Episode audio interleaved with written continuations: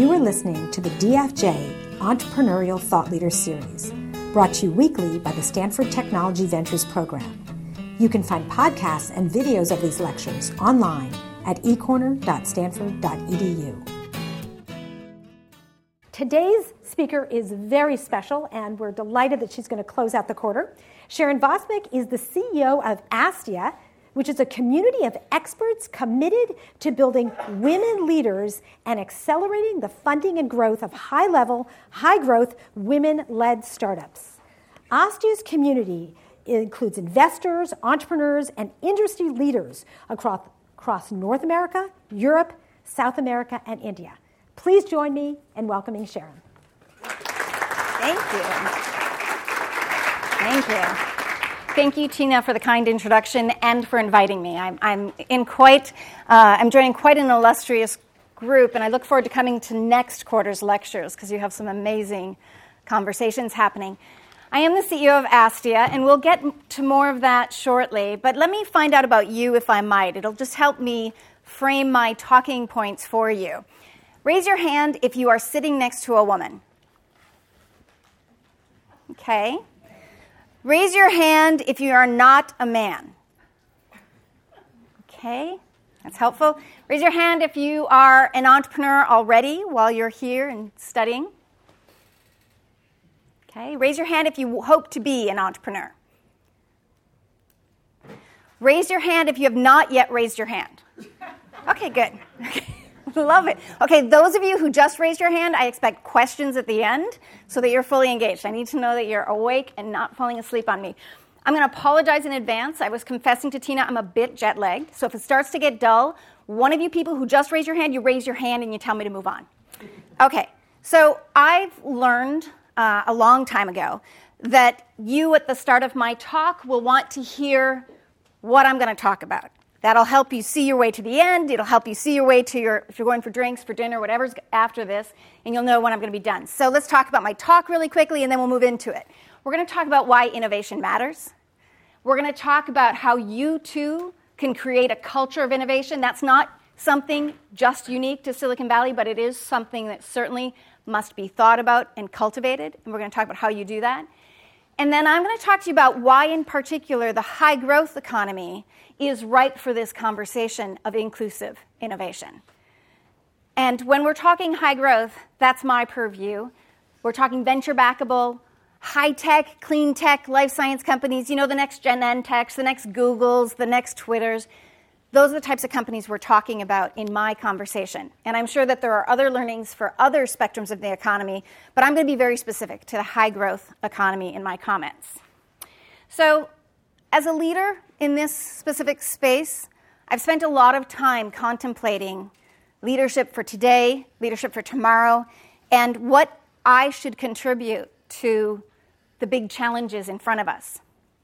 And one of my first learnings in that contemplation was that as leaders, we're leading in a time of truly unprecedented change. Now, I know we've said that before in history, but if you think about almost every move or decision a leader makes today ripples around the world in a stroke of a tweet, tweet, in the flip of a YouTube video. Everything I'm saying, I'm sure, will be commented on publicly by others who watch the video before I even have time to clarify what I meant to say. This is a time of profound ability to have impact. And within that, I've chosen to be a heretic.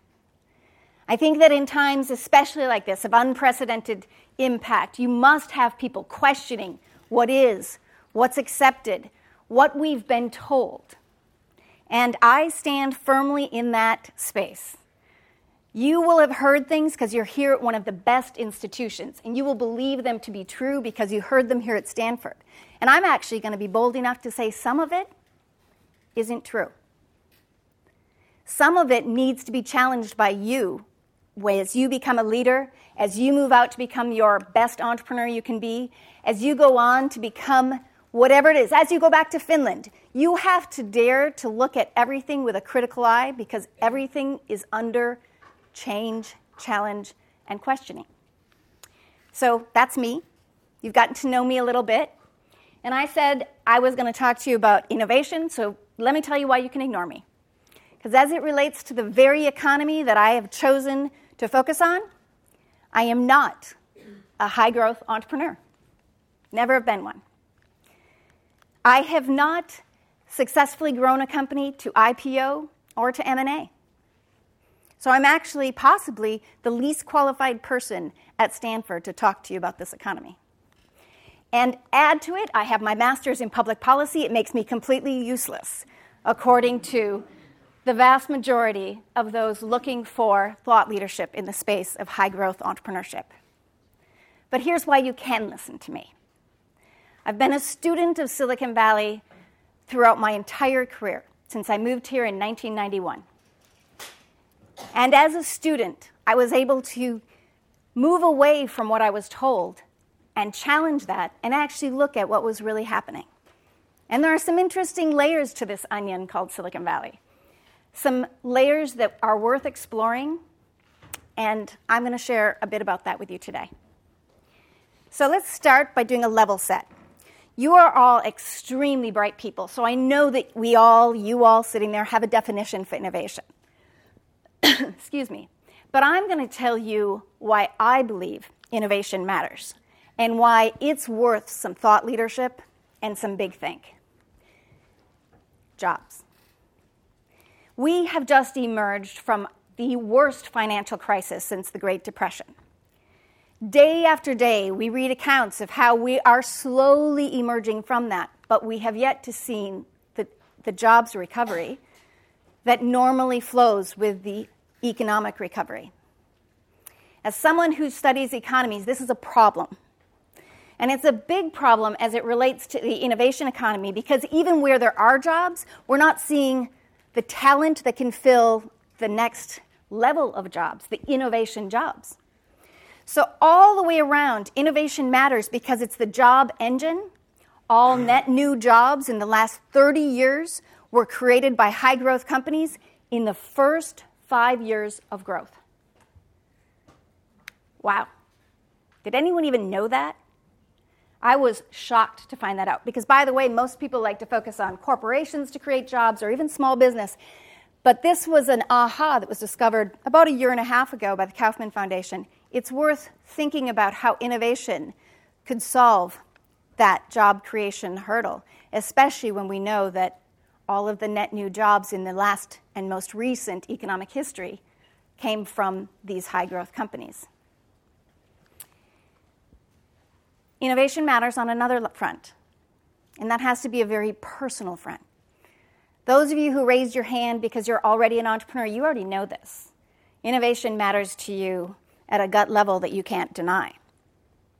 For those of you aspiring to be an entrepreneur, if you don't have that gut level, those are hard times in front of you. You got to find that thing that really motivates you. For me, my alignment with innovation came out of that. CryoLife is an interesting company. You probably have never heard. Has anyone here heard of CryoLife? For me, it's my Google. Back in 2003, I had this silly problem called fainting. I was diagnosed by some of the most brilliant cardiologists around the world with a common faint and was told it would go away in time when I stopped being so hysterical. And fortunately, there were innovators who dared to challenge that. And they were looking at women's heart health. Who knew that women's hearts function differently than men?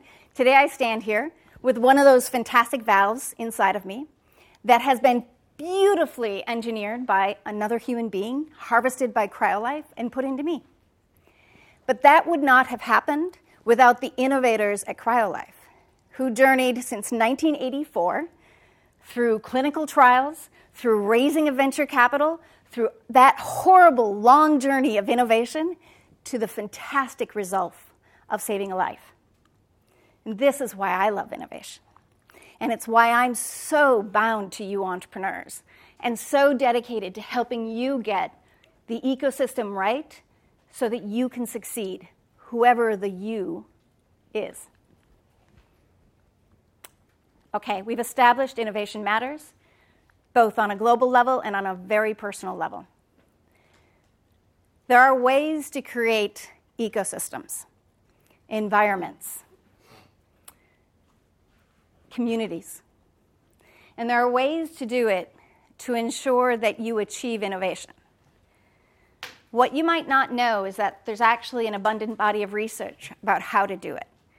What I find most profoundly interesting is that very little of it gets applied. I spoke about a month and a half ago at MIT where the research, the original research was done. And in the audience were people who hadn't even heard of it, and it was out of MIT. So I'm here to share with you other direction. I'm here to share with you this incredible learning that I learned at IBM Centennial. At IBM Centennial, they did this coolest thing. They brought 750 leaders from around the world, brought us together in a room to hear all of the best thinking on uh, some of the hardest topics, innovation being but one of them. And Professor Tom Malone from MIT did this amazing talk. MIT had determined, or was determined, to find out what led to an innovative culture within an organization and how to create a model that could be replicated across teams so that you weren't just randomly hoping that you'd get innovation and that you'd get smart performance and you'd get results, but you could actually measure it as you measure individual intelligence and you could predict its results. The most profound finding was that they discovered that IQ, which we've been measuring for nearly half, over half a century actually, had no correlation to group intelligence. So it didn't matter how smart the people you put together, it did not then result in a smarter team. So they went a step further and said, well, what does? What are the things that we can continue to measure? What are the metrics we should be driving towards to get to the best innovation, to get to the smartest teams? And this is the stuff. This is the jewel of my talk. So everyone wake up now. We're going to talk about what they found. They found three things that determined group intelligence. So everyone better be writing and typing. Number one, the average social perceptiveness of the group. How well did they read each other's body language? Can I tell that you're bored? Did I notice that you're laughing at me? Did I notice you've completely bought into what I'm saying because you're nodding your head? These were the things that were a measure of how smart a group. Interesting. Second was the evenness of the conversation. Did the group argue with each other? Or did they dialogue? Did they share ideas or did they squish ideas? My husband, throughout my, my journey in Silicon Valley, has been at seven startups. He's CTO at most of them. And he's not a programmer himself, but he somehow ends up in these programmer cultures over and over and over again. And he and I talk about point number two a lot because he himself is fairly mild mannered and fairly soft spoken. But put him in a Silicon Valley startup that's tech back and back, excuse me, a tech company that's venture backed, and suddenly what emerges is this aggressive nature that argues your way and gets your point across because everyone else is an idiot, and I'm going to take you to where the smartness is. Interesting. MIT found that that's not the way to get to the best code. Okay, so now the third thing is something that was truly shocking. I mentioned I learned this at IBM Centennial. Probably about 10, maybe 20% of us in the audience were women. So it was a very large gathering of a lot of suits. And when point number three came up, the room erupted. Two kinds of eruptions. The women stood and cheered, and the men stood and cheered. This was a really interesting finding.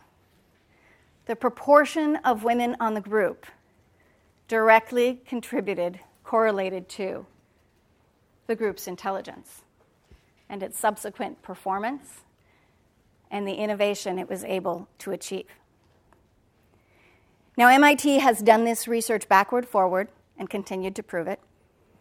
The University of Michigan, Scott Page, has done very similar research, same findings. Stanford, Clayman Institute, has done similar research, same findings. And yet, walk into any venture firm today, find if there's a woman in the partnership, and you'd be amazed to learn that 5% of venture capital partners are women. For an industry that loves its data and makes its decisions around that data, this stuff seems so easy to implement within the teams that you invest in and the teams you create as a venture firm, and yet it's the last the last bit of research that really doesn't get moved forward. So I'm here as the heretic in the room to say all of those hiring practices, you know, you've heard them. Hire someone smarter than yourself. Hire the best person you can the best person for the job, the smartest person for the job, the top of his class, his or her class. And yet, really, if you think about hiring for your organization, we were talking about this earlier, weren't we? Organizations. How do organizations' cultures get created? Well, not on accident. They get chosen. And you can choose this for your ecosystem, whatever that is. If it's a company you're starting, if it's an environment you're creating, if it's a community you're engaging in. Interesting learnings, worth thinking about. The impact goes well beyond the individual group performance, though, too. I mentioned I'm a public policy wonk. I really don't do anything without data. And what I am struck by is once again, the data defends making sure you got women in there. And it's not because the women have a right to be in there, it's because you, by the way, would be smart to put them in there. The economic impact is profound. Just today in The Economist, there was a fantastic article about the impact should women be able to fully participate as entrepreneurs globally.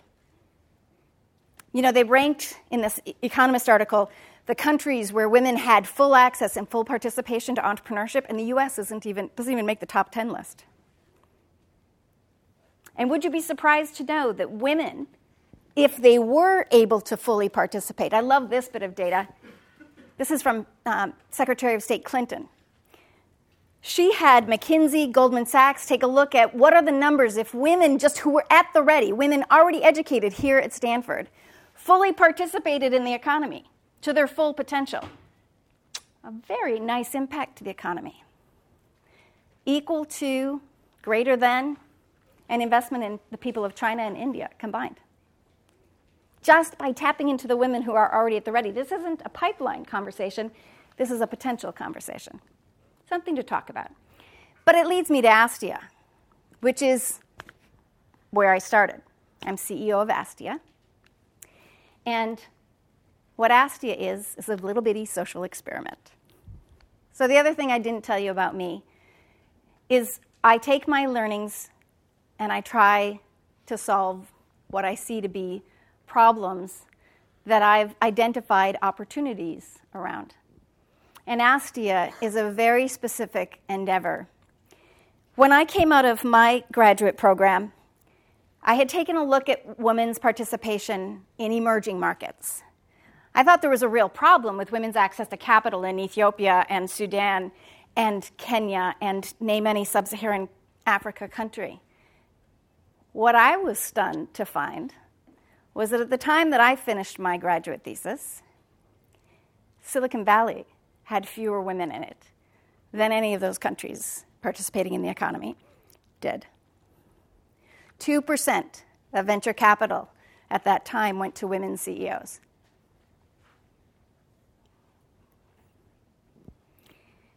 Astounding unfortunate, if you ask me, especially as I look around and see these brilliant women here.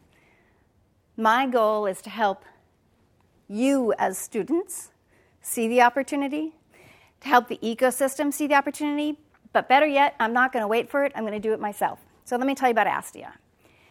As Tina mentioned, Astia is a global community. It's 5,000 strong around the globe. But here's where we're really unique we are half men and half women. Exactly half and half. Always exactly half and half. My board, half men and half women. My advisory boards in each market, half men and half women. The advisor teams that we create for the companies, half men and half women. And you might say, why? And we touched on this earlier too. The why is a really interesting one. What I've learned about communities is that Within any given community, there are always some people who are more outside of the norm than others. And that leaves them feeling uncomfortable. But when everyone's kind of on an equal footing of outside the norm, at Astia, men are kind of outside the norm. It's an organization for, you heard Tina, focused on women led high growth companies. But so are the women, because we're talking venture capital. So everyone feels a little bit outside the norm. I call it getting comfortable with uncomfortable. Because ultimately, if I were to redesign the high growth economy, I would be striving towards everyone being equally uncomfortable. It's where you kind of sit on your edge just a little bit. You kind of get into that space of listening a little bit better because you're not sure. And when everyone is equally unsure, you get some really exciting and juicy stuff happening. And we see it at Astia all of the time. Interestingly, in my unique space, we focus on what entrepreneurs need. It's pretty straightforward. It's not complicated. None of this is rocket science. They need access to networks, and they need access to opportunity. So let's talk about how this plays out in an Astia ecosystem. Because I mentioned we're all a bit navigating something new and uncomfortable. So, access to networks, let's start there. Pretty straightforward. You need to raise capital, you're going to need to meet with investors, you're going to need to present to them and get them to believe in you and invest in you, and you're going to need access to other entrepreneurs and industry leaders who can provide you expertise. Seems pretty straightforward. Seems like anyone could do that.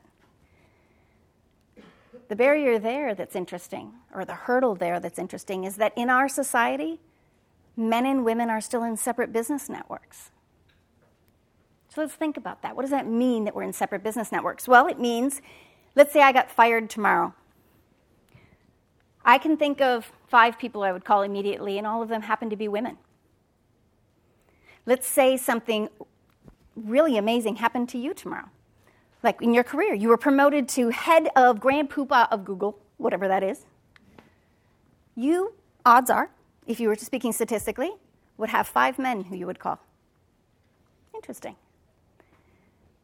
These gender lines ha- exist for some really interesting social normative behaviors like sex, right?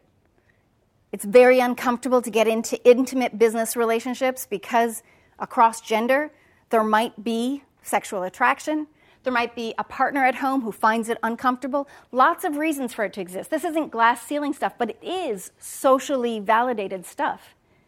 And when we harken back to what I said earlier that 95% of venture partners are men, and we know that to get access to those men, you need to have access to their bi- trusted business network.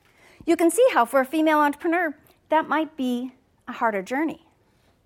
Take it a step further and actually dare to talk about hidden bias. We all know that at early stage investment, we don't have a lot to rely on. There aren't customers yet. Lots of times there's not even a product. So we use words like, I believed that entrepreneur. I trusted that entrepreneur. I knew that I could get into a 10 year relationship with that entrepreneur, wake up at midnight, take their call, and feel really good about that investment I made. All of those words start to break down across networks, and not just for women, for anyone who's on the outside of a fairly tight ecosystem, which is what venture capital is. So while what entrepreneurs need on access to networks is identical across gender, how it plays out is not identical because 95% of VCs are men, which God love them. I love that they invest in entrepreneurs. I told you I love innovation. I'm alive because of innovation. But we can see how there might have to be an extra effort to figure out how to go for that glass of wine or that martini if you're talking to me at about 10 o'clock at night when he's supposed to be at home with his kids or his wife or whomever. Or worse, heaven forbid, someone walks into the bar who actually knows both of us and wonders what the two of us are doing having a martini at 10 o'clock at night. It gets hard. It's hard stuff. I like that you're nodding. Thank you. Anyone who can't figure that out or can't understand that should try it one time. I'm happy to go for a martini with you.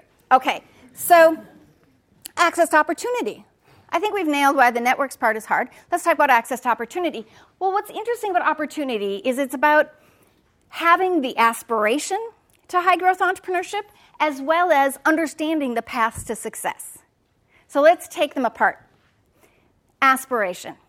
Clayman Institute did a great bit of research. And by the way, you should be Googling Clayman Institute because they have great research around everything I've said. But this one is really interesting. They took a look at why women were dropping out of math and sciences. And this research was originally done at the University of Wisconsin Madison, replicated here at Stanford. A lot smarter people than me doing this stuff, guys. What they found was that a young man getting, let's say he's in a calculus course, getting a B, feels like he's doing fine. Getting a C, he's doing fine.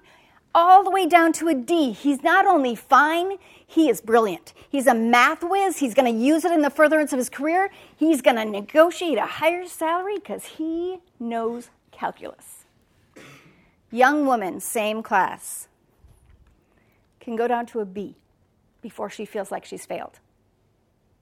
She's very likely at that B to drop math as a major, to drop the calculus course without completing it. To never mention to a soul that she took that calculus course and got that horrible grade. You can understand how that mentality results in lower aspirations. That lower self assessment results in lower aspirations. It's interesting how often I tell this story and I ha- see people nodding at me and saying, Yeah, I've done that. I've felt like I've failed when maybe I haven't. Men never feel that, statistically speaking. That's the unique purview of what society has done to little girls. That results in different paths to success. Women are extremely entrepreneurial. We have started, we are starting businesses at five times the rate of men raising 127th the capital that men are. So our paths to success are not nearly as high falutin, for lack of a better word. And while we try things, we try them in a more conservative approach because we're not necessarily sure that we're the one who can deliver on that. What's been really cool about Astia is how this plays out when you finally hit men and women doing this together. Because men sitting next to a woman who under assesses her ability correct her. I have this fantastic story that I always tell about Prashant Shah at Hummer Winblad. He was, at the time, the Astia board chair. Hummer Winblad is one of the most laudable venture firms in the Valley, and that Prashant was willing to serve as my board chair was something I was very grateful for. But I'm far more grateful for what he did for this one entrepreneur and he did it for many, but this one in particular was interesting. She was a young woman who had successfully run a hedge fund for 15 years. She was presenting her business at one of our showcases, and the room was filled with investors, and she presented. And, hum, and Prashant raised his hand and he said, I notice on your market slide, your total addressable market slide, the numbers seem a little off. It looks to me like you have underestimated the true market size. And she said, No, no, I didn't underestimate it. This is what I can deliver to you. And he said, What do you mean that's what you can deliver to me? And she said, Well, I know the market size is actually about four times this, but I know that I could deliver to you this market. And he's, he, because he's Astia, stayed in the conversation and said, You understand that total addressable market, nobody's expecting you to get the whole thing. You can put up a number that's more than what you are going to get. She said, No, no, I, I couldn't do that. It was a fantastic Astia moment because in that moment, Prashant understood that when women come to present to him, and it's played out over and over and again, odds are they're going to have more subdued numbers, for lack of a better word. They're going to be stated in a way that reflects the CEO's understanding of her ability to deliver that. But when a young man presenting the same business presents, he will present a true total addressable market, whether or not he can achieve it. And all Prashant has to do in that moment is stay in the conversation and talk to her about that because then she adjusted her slides. And all she had to do in that moment was stay in the conversation and learn what Prashant was expecting to hear from her. MIT, excuse me, Harvard just finished a report that came out a week ago, um, validating also that it's not just that we understate our numbers as women, we also are perceived as less able. And that's brand new. So I haven't had a whole lot of time to read it, except it's quite similar to the Heidi Roizen Howard Roizen case that you might remember, Tina, which is quite interesting.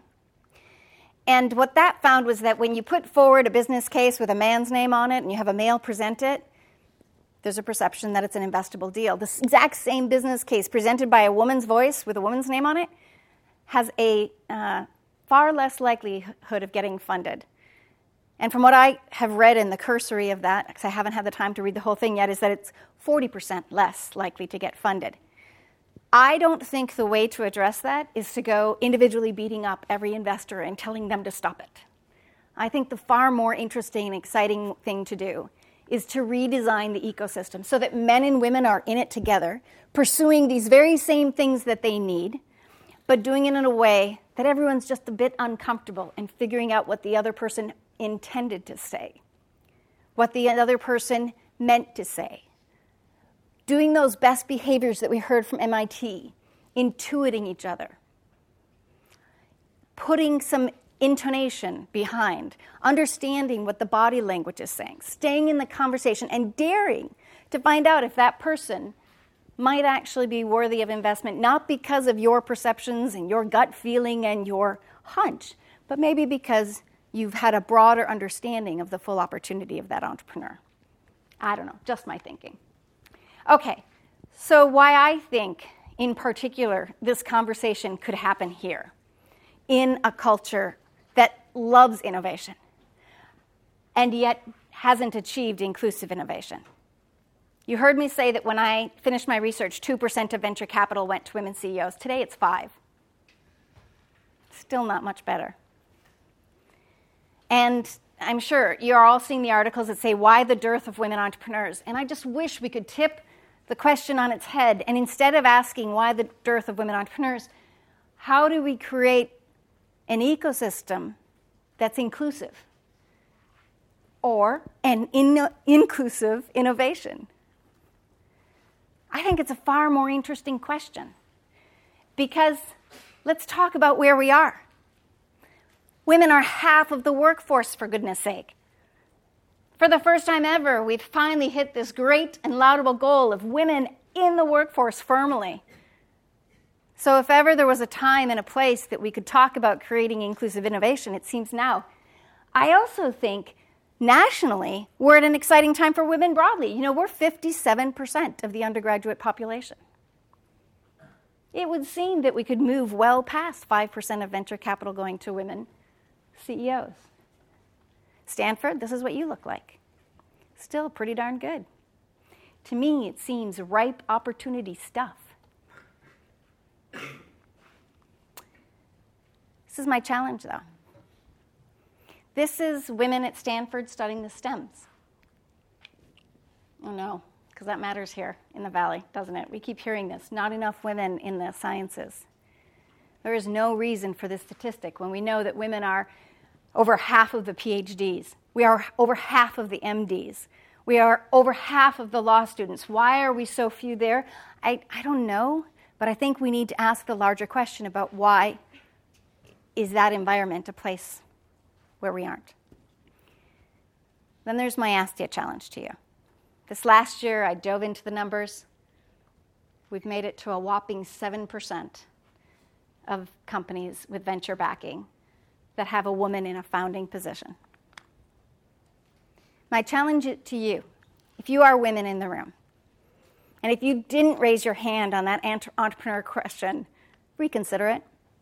You're at one of the most incredible institutions to become an entrepreneur. You'll have the networks, you'll have the pedigree, you'll have the opportunity. If you're a man in the room and you haven't added a woman to your team or haven't already solved it because you saw my earlier information about women, I can introduce you to some of your fellow classmates. They should be on your team. They're brilliant. They just might not know it or they might present it differently than you do. if you're not a student, but instead you're a professor at Stanford, I encourage you, when you look at your course construction, be sensitive to the fact that if only one group in your class is uncomfortable, that one group is going to become smaller and smaller and smaller. And that's what we've seen in the boardroom, in the corporate executive room, and quite honestly, anywhere where network matters, we've seen the numbers declining for women, not increasing in the last 30 years. And then finally, if you're an industry leader and you're in the room or you're watching the podcast, you have a lot you can do to contribute to the ecosystem as well. I always say I hate quotas, but I love the results. And Bill Campbell has a phenomenal way to get to results for any ecosystem. He said that when he was CEO of Intuit and he had an opening, he would require that half of the resumes he considered be women. Not because he was going to favor women, but because he knew that half of the population that was ready for that opportunity was women. Sounds a lot like counting and quotas, but it actually is going back to a learning, which is having women in those roles matters. Matters to business performance, it matters to innovation, it matters to jobs. And it's worth figuring out why they're not there and what you've done to exclude them, to not include them, or to not participate. Raise your hand if you actually would have come to this talk tonight if it was optional and it was labeled Women in Technology. Thank you, women, for coming to my lecture and one man. This isn't a conversation for women by women. This is a conversation for the ecosystem. And this will not be solved until we all figure out what is our role in this conversation. Mine, I choose to be a heretic. I don't believe that there aren't women in tech. I don't believe that there aren't women qualified for the Twitter board. I don't believe that there aren't women qualified for any board in this valley. And I don't believe that this can go on another generation without being solved by smart people like you. You guys are the leaders of tomorrow. I'm just going to ride on your coats. It's my hope that as you're finding your path, you'll dare to, adjust, to reassess what you've been told. Silicon Valley is not a meritocracy. While it's a worthy goal, a meritocracy hasn't been achieved anywhere. So let's put that myth aside and figure out how we could get to a meritocracy. I am dying for a conversation with all of you. How about we move to some Q&A? Better yet, how about you tell me some things that you've learned that I might learn from? I open up. Yes. So you mentioned that the proportion of women on the team was correlated with the group intelligence, but what, what proportion is ideal? Yeah. I really like that question because I asked and I dove into the research, and unfortunately, it's all the way up to 100%. um, I don't think that's any better than 100% men personally, but uh, at least algorithmically, according to Scott Page's, it goes all the way up. I, I think that uh, there's probably more work around that nuance. And I actually think if you look at points one and two, uh, for you know evenness of the conversation and the social perceptiveness, we we train young girls for that, don't we? I mean, so I think men could be trained in those skills and attributes as well. I think it has far less to do with our genetic makeup than how we socialize people. Yes. So, what do you think of programs, like especially in the technology industry, that are specifically targeted to women? I think I asked you this question before, and you never got to answer it.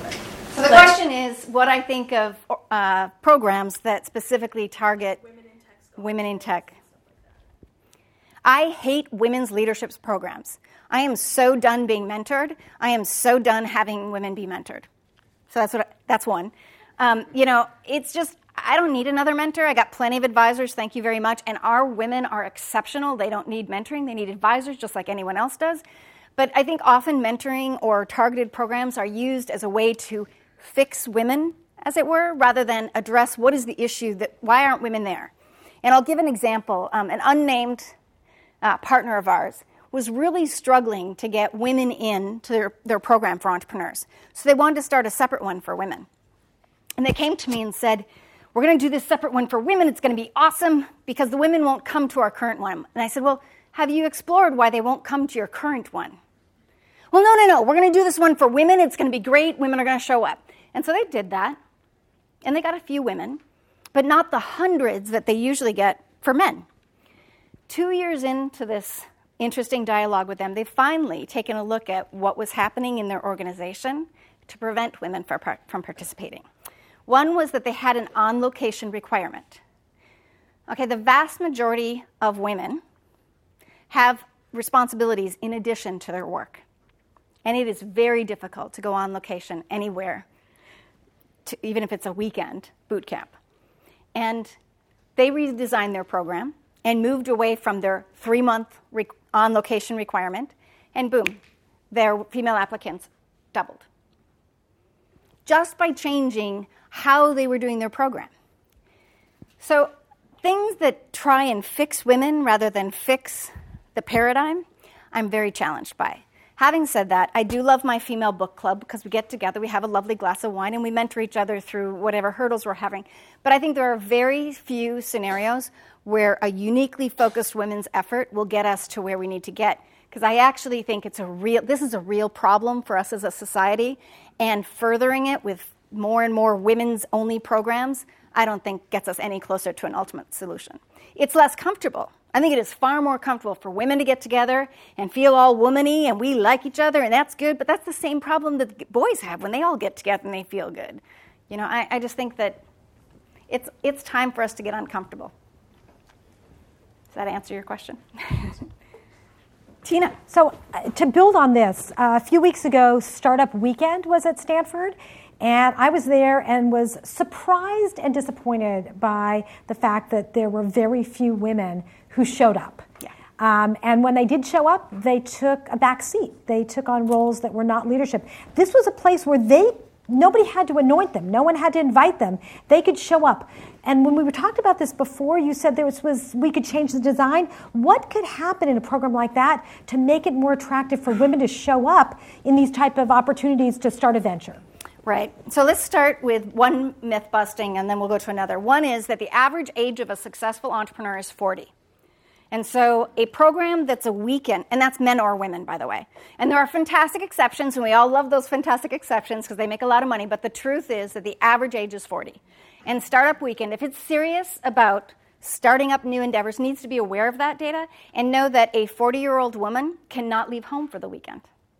And the odds are she doesn't want to be locked in somewhere for a weekend. Now, I love what Startup Weekend does, but I think that if we're serious about starting businesses, you can't have one model and say this will be the model for starting a business. You come lock yourselves for a weekend or three months or six months or whatever it is. Your model actually has to have flexibility because those businesses are all very different and the individuals behind them are very different. So that's myth number one, it's just the phenotype of the entrepreneur. And then the other one is that, that women feel included by the message. So without it being about Startup Weekend, I have read almost every application for a startup, and I will tell you that most women would opt out of applying because they don't feel they're yet at the bar of that application. You and I were talking about your application. I love your application because it was very simple, very little to it. Many have these bars that, interestingly, women, we've been socialized to follow rules. So if it asks us for our, let's say, our valuation, we don't know what that is, we assume we're not ready to apply. A young man will say, I don't know what evaluation is, but I'm sure it's 10 million. And he'll apply. And this is just what we've done socially to girls and boys differently. And it's part of why we should have the discussion. So I'm always, when I see low numbers, I'm always asking, what was the requirement to get there?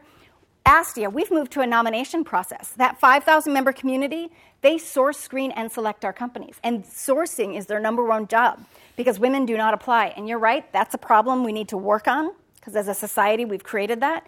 But that's not that those women aren't capable and ready. Sometimes they just need a nomination to get them there. So once again, we just adjusted our process. Yes? What's your advice for, I have, I have twin girls that are four, and I haven't told them yet anything about this. Well, I, I spent a lot of time trying to encourage their aspirations, that, and, and they have that. But I'm worried that they're going to go out in the world and, and find out, oh, they're supposed to have this suppressed aspiration. That horrifies me. At age So- seven. Yeah. So the research So- shows that it'll happen at age seven, and the research also shows that you, as daddy, have a huge role in that. So it's great that you are encouraging them to aspire. How many of you saw the Goldilocks video? If you haven't seen it, Google it. We raise girls with some stupid shit. And I, I mean, it's just ridiculous how we raise girls. And while they're in your control, you're right. You can, you can protect them from that. And the second they go, go out, they're going to hear other stupid stuff. I'll never forget the day my math teacher decided that math was for boys and said it out loud. Now, I'm older than you guys, so okay, maybe that's acceptable. But I'm talking 1985. Not so long ago. Okay, you're all born after that, so shut up. But you know what I'm saying? I mean, I just, I worry too for your daughters. And it's why I think this generation needs to get on this. Because this isn't something that happens on accident. You cannot tell me that this is because Silicon Valley, the meritocracy it is, doesn't see any women led deals. That's ridiculous. There is something bigger at play, and it's the stuff you're worried about, and I'm worried about it. Until we get to that space where we're all okay getting uncomfortable. And every one of you men who didn't raise your hand because you weren't going to come to my talk if it's called Women in Tech, go to those talks. Dare to go. Be uncomfortable. Be the only guy in the room. When, when you meet a woman who's sitting next to you in a class, know that she's feeling uncomfortable as, you, as uncomfortable as you are. Anyway, I just think it's a larger conversation that our society hasn't geared up for yet. And it's why I'm committed to being the heretic and saying, until you're ready to talk about it, in frank terms, sex, power, money, it's all there. And you got to take it on. And nobody has solved this. No one. Astia is the only organization I can find that has hit 50 50, and the only thing close is the Israeli military. And interestingly, they have a phenomenal percentage of women high growth entrepreneurs. Not that we need a military, I'm just saying. Anyone else? Yes. So, um, Sharon, thank you for your talk. It's very enlightening. Um, I was at a luncheon the other day with a bunch of women. We were talking about women in leadership, and I was a little bit surprised by um, a discussion around aping men, women succeeding by aping men, whether in body language, personal accessories, um, you know, putting on glasses, sitting with, you know, in a very like masculine fashion. And I mean, it disturbed me, and I just kind of wanted to get your feedback on that. So the question was about women aping men. And quite honestly, I'll, I'll go a step further and say the programs that encourage this. Because I cannot tell you how many corporate executives I sit with who tell me that their program for women's leadership is to help them know how to dress, how, help them know how to talk, help them know how to do this. I find it so offensive. Women are not broken. I refuse to not wear my red dress and my heels to this talk just because most VCs would show up in their khakis and their blue shirt. I like my red dress. Never mind that I had to get the mic back there. That was a little bit hard. But you know what I mean? I, I actually like being a girl. It's a pretty cool space. We have some strengths that are pretty darn awesome, if I can say so myself. But we spend so much time redefining what success looks like. So let me tell you what success looked like when I was four. Four was I was going to be the best ping pong player ever. Okay, by the age of 12, my dad was telling me, my dad, who, by the way, my dad's pretty awesome, told me I shouldn't beat boys because it hurts their self esteem. I bet every woman in this room has had some sort of stupid advice like that. And if I ever hope to have a boyfriend, I da da da da da. Age 12. Ugh. Anyway, I'm pretty good at ping pong. But, you know, this stuff isn't easy stuff, and, and when we go, that's why we go to the simple stuff. Post industrial revolution was white male single head of household. And we keep thinking that the models that were created out of that somehow are going to magically overnight support dual household, dual income households with two kids, a nanny, soccer, all the things that go with that. You know, when is there going to be an executive that actually stands up and says, you know what, I get it that in the US today, the number of people I will employ who are single head of household is, is diminishing rapidly and is definitely in the minority. And therefore, I got to think about the workplace differently. I have yet to see that corporation stand up and do it. Because I think what they'd have to address is that their challenge of getting women into the executive suites is about networks. And men and women aren't in the same business networks. Those deals are done over the golf course. They are not done when a headhunter comes in and says, Oh, you come into the executive suite. You come be the C whatever of our company. It doesn't happen via HR people. That happens over a beer, over a martini, on the golf course. And until we recognize the barriers of networks, we won't get past it. Or we could do quotas. Um, I'm curious what you, you know, kind of what the reality is of women who are excited and want to be stay-at-home moms. Um, or, you know, like you said, you're really excited about wearing a red dress because you're excited about being a girl. What about women who are excited about being a mom and they really don't see, like, how is it possible to actually be, like, the mom that you want to be and the, the and, like, the career woman that you want to be? Where do you... So the question is, uh, how, how do I balance this with women's desire to be the best mom they could be? And here I'm a bit of a heretic as well. Now, I don't have children. But that doesn't stop me from having this advice. I don't believe that exists anymore. The absolute stay at home forever person, at some point you're going to have to work. And I mean, sorry, work outside the home. It is work in the home, and I apologize I said it that way. But I think it's naive to think that you can step out for 15 years and miraculously come back in. And women are all too often, too, and their husbands, too naive about the impact to career. And I think there's a better way to do it. There are board service, there, you know, there are board obligations that you can maintain while raising children. And I think, you know, the heretic in me really also bristles at being at Stanford and hearing that question. I got to tell you, because I don't want you to step out ever. You are tomorrow's leader. You are my next president of something. And I want you to be a fantastic mom and still be able to go on that trajectory. And I know we can't get there without this conversation. So, this is an interesting thing being at a place like Stanford. I only speak to really bright people because I think you can solve it better than me. I don't know how to solve that, but I don't want you to step out. Questions or thoughts? Yes, sir. Yeah, so, so I think this last question sort of um, sets it up for me because you're presenting a couple of challenges. I mean, you're, you're saying you don't want to make that compromise. You don't want the students in this auditorium to make that compromise. And in not making that compromise, um, you're setting up a model which, frankly, there is very little evidence of it actually working out to date. But then you make the argument that the ecosystem is not right. And then there's characteristics that women have that is distinguished and distinct from men. And there's no value uh, associated with one versus the other, but they are different. And entrepreneurship and innovation requires a degree of ability to tolerate risk, which even amongst men is not universal, but that it self selects to a much smaller segment of the population.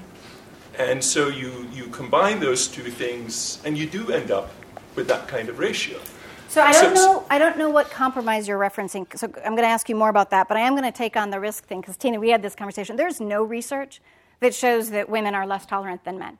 There is great research actually that take that says that we just assess it differently, and we then do deal with it differently. Sallie Krawcheck. How many of you know who Sallie Krawcheck is?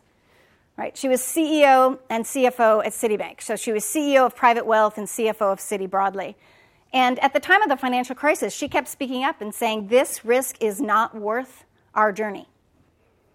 And they still went down that path and she still stayed. What she subsequently did was unique to Sallie, which was she demanded that the risk they took didn't get passed to their customers. So it wasn't that she walked out of the game and it wasn't that she somehow wouldn't stay there for that difficult stuff, but she did have a different solution for what to do with it. Constantly, I'm meeting women entrepreneurs who are just as willing and able to, be, to go on that entrepreneurial journey. And I go back to the research. There is no research to show that there's a different risk tolerance. There is a different risk assessment. But the, I'm, more, I'm more intrigued by your opening comment, which was uh, the compromise. So, what was your what was your question? Is that the questioner, the previous questioner, actually said, you know, if I want to be a really good mom, uh, I need to be able to make a choice. I mean, they, they Did actually. you say that? To be they- a really good mom, have- you need to make a choice. I don't want to make sure that we're not putting words in our mouth. So you were saying to be a really good mom, you need to choose between work and home? I don't know yet. But yeah, I mean, what, what do you do? If you want to be a really good mom and that's what you see you have to do, like, Yeah. How do you make that? So are there any dads in the room? Okay, so to be, are you a good dad? Yes. Okay, just checking. We're, I'm getting some advice for you. You're a good dad. Have you had to choose between work and home? Yes. How have you done that? Because there's a woman asking for some advice on this, and I, I am not a parent. We can take it offline. He won't talk to you about it. Yes. I am a mother of three kids, all under seven. I worked at a big company that raised $850 million, and I wasn't management there, but I reported directly to management while pursuing a PhD at your school. It's doable. Come and talk to me afterwards, okay? Okay, and that's great, and I love women who can support women that. I want to hear from a man how you've managed to do work and home. Because, by the way, this is the difficult conversation. That's actually part of the answer. Right, thank you. So, is there a man who will just tell me how uncomfortable it's been? Or maybe it's been perfectly easy? Yes, sir. Uh, my wife and I made a choice where, living here in this valley, she was willing to sacrifice that for our son. And I'm very cognizant of the fact she's made those sacrifices for herself. Um, and it's a challenge. She's actually trying to figure out right now how to re bring herself back into the workforce in a place where she's really happy with that amount of commitment on both sides. And it's very much not easy. But I think anyone, in, if you're in a relationship in a two-parent household, the acknowledgement to the other that they've given that sacrifice goes a long way. That's a powerful statement. These are the conversations. So these are the things I don't have answers for. I just know that we got to get to the conversation to get past this. Because right now, the only conversation is why aren't there women? Why don't they come? And why do they drop out? And I think a far more enlightening exercise would be how do we get them there and how do we keep them? Thank you very much for your time this evening.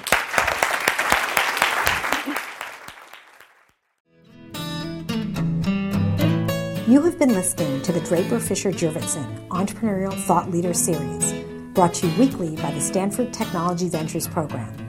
You can find additional podcasts and videos of these lectures online at ecorner.stanford.edu.